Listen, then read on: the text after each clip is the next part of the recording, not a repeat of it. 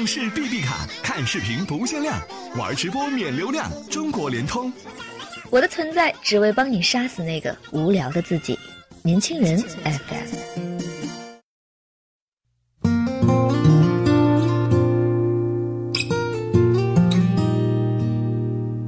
Hello，各位年轻人 FM 的听众，你们好，我是今天的年轻人主播小屁孩儿。我们有这么样一句话，叫“人不为己，天诛地灭”。每一个人都是抱着爱自己的一种态度在生活的。那么，在爱的背后，同时又隐藏着对自己的一份狠心。让我们来看一看今天的这则故事。今天这则故事的标题是“爱自己的人都对”。自己狠。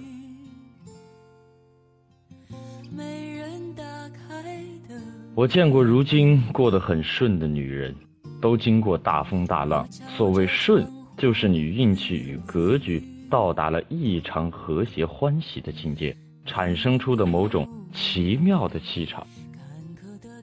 在修行尚未达到之前，单纯依托于命运或者运气的顺心顺意，脆弱而渺小。无法经历风雨，甚至只会让人心生骄横。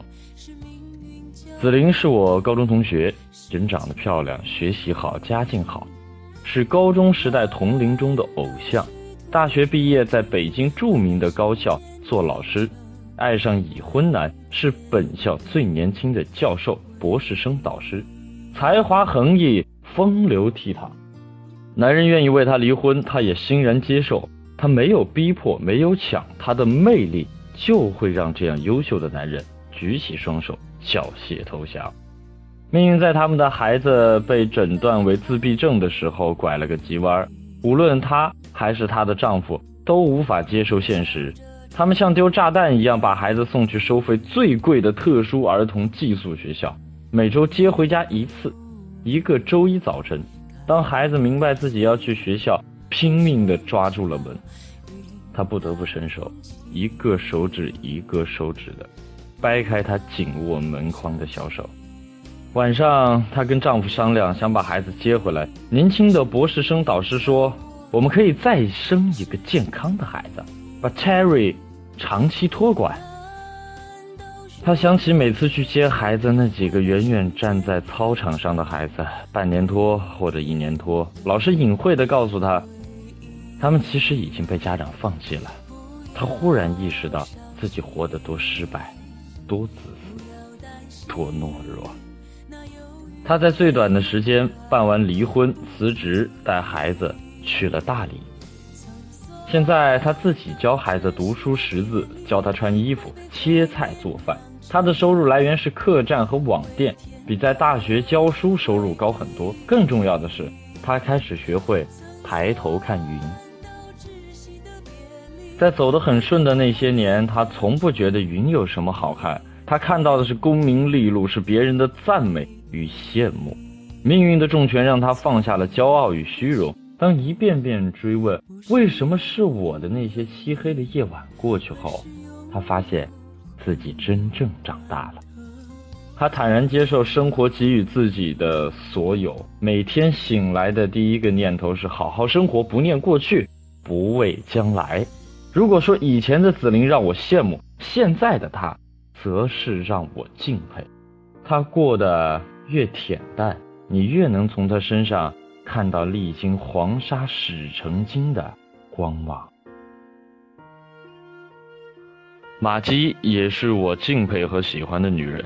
她十六岁出道做演员，事业中了上上签，感情却是下下签，被男人骗过钱，抱过情书，黑过，甩过。事业是种地，一份耕耘一份收获；感情是博弈，有时候你越用力越真挚，就越倒霉。三十六岁结婚，老公劈腿，离婚后，她说从小父母失和，看过太多男女之间的撕扯和不堪，她愿意享受爱情，却没能力经营婚姻。经营婚姻的能力是不是每个人的必须？不一定。宇宙浩渺，每个人所能占有与享受的，就像蜗牛占据的那一片树叶。没人能够完美，却每个人都要进化。如今的马姬真正活成了他自己，他吸引离开香港，长居国外，在伦敦的巴士餐厅享用女王吃过的午餐，在巴黎的乡间小路骑脚踏车。他脸上有皱纹，眼神却像少女一样坦诚明亮，像从未，像从未被生活污待和欺负。一个女人在聚光灯下明亮没什么稀奇，在尘土风扬中闪光才是能力。无论别人说她变老变丑，还是婚姻失败没人要，她都不介意。她说：“我只为自己最爱的人负责，旁人怎么看，与我无关。”十一次失恋和一次离婚后依然相信爱情的女人，不是天真，而是真活明白了。她已经从一个简单的女性。进化为不再需要对人生纠结权衡、对他人反复考量的发光体。这样的女人，生活里再无逆境，因为她们不再期待脚踏祥云的盖世英雄，祥云就在她自己脚下。从此，所有的挫折都是起点，所有的失去都是得到。是最后的旅程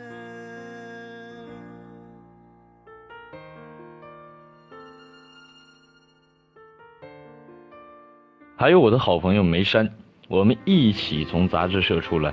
他开咖啡馆，我做工号，十指不沾阳春水的他，一个小小的咖啡馆，请了三个员工，还都是朋友介绍的。他经常说：“我只搞宣传策划，陪客聊天，其他事情一概不管。”然而开店第二年，三个员工一起跳槽，眼看国庆黄金周就要来了，他坐在空荡荡的店里给朋友打电话，朋友说。你们文艺女青年，这哪是做生意，简直是跟生活撒娇呢！他站起来，打开店门，打扫卫生，翻出产品笔记，从咖啡机的使用方法学起。接下来的半个月，他一个人硬是扛过来了。不仅学会了做店里的所有的产品，也终于明白了开店是怎么回事儿，顾客是些什么人儿。深夜两点打烊后。走在街上，手脚累得已经麻木了，头脑却异常清醒。他想，从此我不用再依赖任何人了。新员工上岗的时候，他在吧台的黑板上写：“再牛的咖啡师也要自己洗杯子。”从开咖啡馆到开餐厅，做连锁酒店，每做一个新项目，他都从最基层做起，至少在最苦的岗位上跟几天班。他说：“只有这样，心里才不虚。五年，他从文艺女青年进化到商场女战士。以前，他每天打扮得漂漂亮亮的，强调只做与自己身份相符的事情。如今，他说，真想成事儿的人眼里只有事儿，没有人。还有从极度糟糕的原生家庭里走出来的琳达，父亲重男轻女。”凡事要求他让着弟弟。大学毕业，让他回家乡小城做公务员，理由是弟弟学习不好，他要照顾弟弟。琳达不仅要照顾多病的父母，还不断为弟弟出钱。他打人了，他出医药费；他女朋友怀孕了，他陪着去医院掏手术费。每次他跟父母说起弟弟的教育问题，都要吵架。终于有一天，母亲说：“他再坏。”也是自己家的，我们以后要指望着他养老。男人不管现在多不懂事，结婚以后就好了。你呢？你再好，早晚是别人家的。女人无论现在多强，有了老公，生了孩子，怎么都强不起来了。琳达终于醒了，她并不恨自己的父母，而是意识到了自己的责任。在糊涂的父母与没用的弟弟之间，必须有一个人能真正站起来，否则全家都会被卷入原生家庭的黑洞，彼此埋怨，彼此伤害，甚至下一代都不能幸免。他果断辞掉家乡的工作，回广州，加入师兄开的律师事务所。如今他是广州名律师，年薪过百万，出钱给弟弟在老家开了个洗车行。把父母的医药费扛在肩上，当初要跟他断绝关系的父母，现在对他毕恭毕敬。他站起来，从父母的长女进化成了全家人的家长。经济基础决定上层建筑。如果女人经济都不独立，你用什么去争取权利？他的每句话都落地有声，善于用最简单的方法解决最复杂的问题。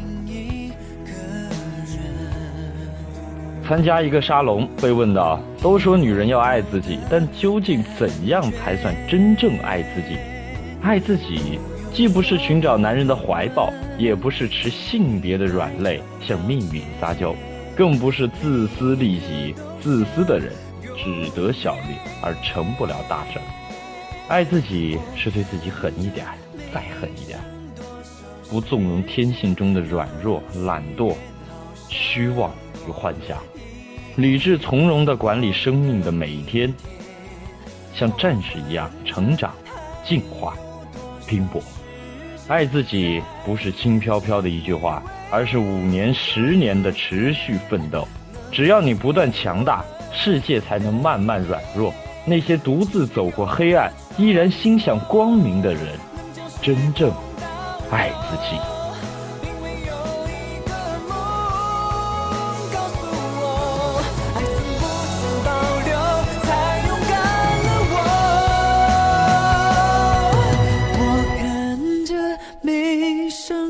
少时间能许愿好想